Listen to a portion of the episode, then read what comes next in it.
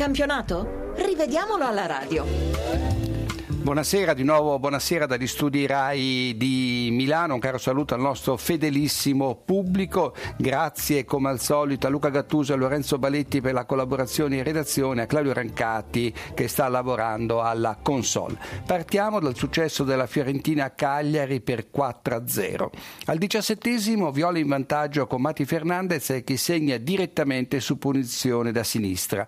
Per i giocatori del Cagliari, Joachim che partecipa all'azione circa inutilmente di arrivare sul pallone è in fuorigioco, ma lo spagnolo è in linea con Cepitelli e quindi la Moviola dà ragione all'assistente Crispo che tiene bassa la bandierina. Nell'azione precedente Gomez in posizione regolare non era riuscita a deviare in rete un colpo di testa di Basanta respinto da Cragno, anzi è lui che lo ribatte in campo. Al cinquantesimo siamo ancora sul punteggio di 1-0 per i Viola, manca un rigore al Cagliari.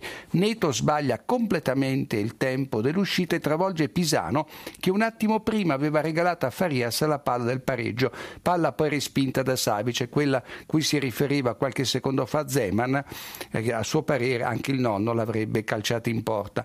L'arbitro calvarese invece di indicare il dischetto e ammonire il portiere Viola concede il vantaggio al Cagliari, scelta opinabile regolari i gol successivi di Gomez e Quadrado, annullato una quinta rete ad, Aquilano, ad Aquilani per fuorigioco sarebbe stata la più bella. Nel finale Barbo rischia l'espulsione con un comportamento inutilmente aggressivo.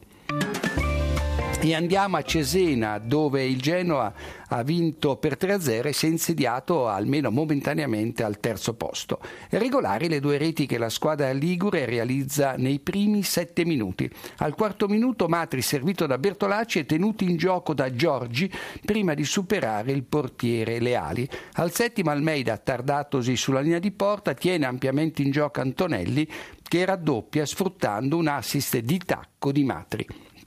Al ventinovesimo il Genoa manca la possibilità di mettere in cassaforte il risultato fallendo un rigore con Matri. Splendida la respinta di Leali in tuffo alla sua sinistra. A provocare il rigore un mani di Lucchini che con la mano destra staccata dal corpo intercetta una bordata di Bertolacci. Giusta la decisione dell'arbitro russo.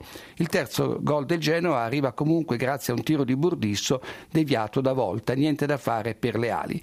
Al 63 arriva anche un rigore per il Cesena, spinta evidente di Burdissa e danni di Rodriguez e Cascione, per non essere da meno di Matri, calcia sulla traversa. Saltiamo a pie pari Empoli-Atalanta che non offre episodi di particolare rilievo passiamo a Milan-Udinese dove invece è successo di tutto. Protagonista, l'abbiamo detto negli interventi precedenti, l'arbitro Valeri già a suo tempo eh, criticato dal presidente Pozzo per un rigore concesso sempre in questa partita al Milan nel tempo di recupero. Allora, andiamo in ordine cronologico. La squadra rossonera reclama un rigore al sesto minuto quando Menezes, servito da Ondà, si lascia lascia cadere sulla leggera pressione di Ertò, direi anche dopo aver cercato il contatto, più simulazione che altro l'arbitro fa giocare, giusto. Al diciassettesimo il gol fantasma che tanto ha già fatto discutere. Sugli sviluppi di un angolo dalla sinistra, Rami colpisce di testa il pallone che Carnesis ribatte in volo accanto al palo di destra. Gol, l'arbitro Valeri dice di no, con l'addizionale Massa che non può aiutarlo più di tanto perché impallato dal portiere friulano. In diretta eh, sembra gol, invece il fermo immagine dimostra che il pallone per un piccolo spicco spicchio. L'ultimo spicchio non ha superato del tutto la linea di porta. Ci voleva la tecnologia usata in Premier League per avere la massima chiarezza e anche la dimostrazione che su casi così dubbi le addizionali fanno acqua. Al 55 ancora sul punteggio di 0-0, manca un rigore all'Udinese per uno sgambetto di Armero su Bado, piede destro sul piede destro e questo poteva essere l'episodio che avrebbe potuto fare da spartiacqua alla partita. Invece di assegnare rigore all'Udinese, l'arbitro Valeri ne concede uno molto opinabile al Milan. Vediamo l'azione e capiamo perché. Su cross da sinistra, Van Ginkel colpisce di testa il pallone che rimbalza sulla schiena di Artò e finisce a Honda. A questo punto il giapponese controlla volontariamente il pallone con il braccio sinistro che poi scivola il pallone su quello di Domizzi, prima di essere cinturato dallo stesso Domizzi. L'arbitro, mal assistito dall'addizionale Pairetto, concede il rigore al Milan ed espelle Domizzi per farlo da ultimo uomo, ma c'era la chiara occasione da gol.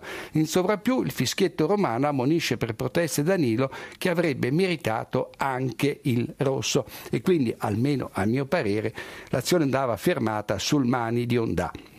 Al 71esimo l'arbitro ristabilisce la parità numerica espellendo per doppia munizione Sien, la prima per un intervento in ritardo su Guillermo a palla lontana, la seconda per un prolungato fallo ai danni di Allan. Prima gli mette la mano in faccia, poi lo spinge sulla nuca, come dire che al Ganese in quei minuti sono mancati i freni inibitori.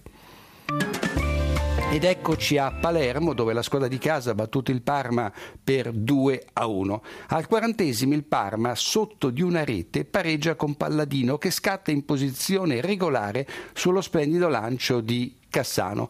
Bravo l'arbitro Irati a concedere il vantaggio alla squadra emiliana dopo un fallo di Gonzales su Ristoschi a centrocampo e questo poco prima dell'assist di Cassano. Manca però il giallo al difensore del Palermo che aveva cercato di fermare l'avversario con una manata in faccia. Al 72esimo Barreto firma, firma, il sorpasso direttamente su punizione dalla sinistra, come Fernandez a Cagliari. All'ottantesimo il Parma resta in 10 per una colossale ingenuità di Felipe che ammonito tre minuti prima per un fallo su Barreto vuole trascinare l'infortunato di Balla fuori dal campo e si prende il secondo cartellino giallo. Al novantesimo anche il Palermo resta con un giocatore in meno perché viene espulso Barreto, doppia ammonizione dopo un fallo su Gobbi. La prima ammonizione per i rosanere era arrivata al 65 per un fallo su eh, Cassano.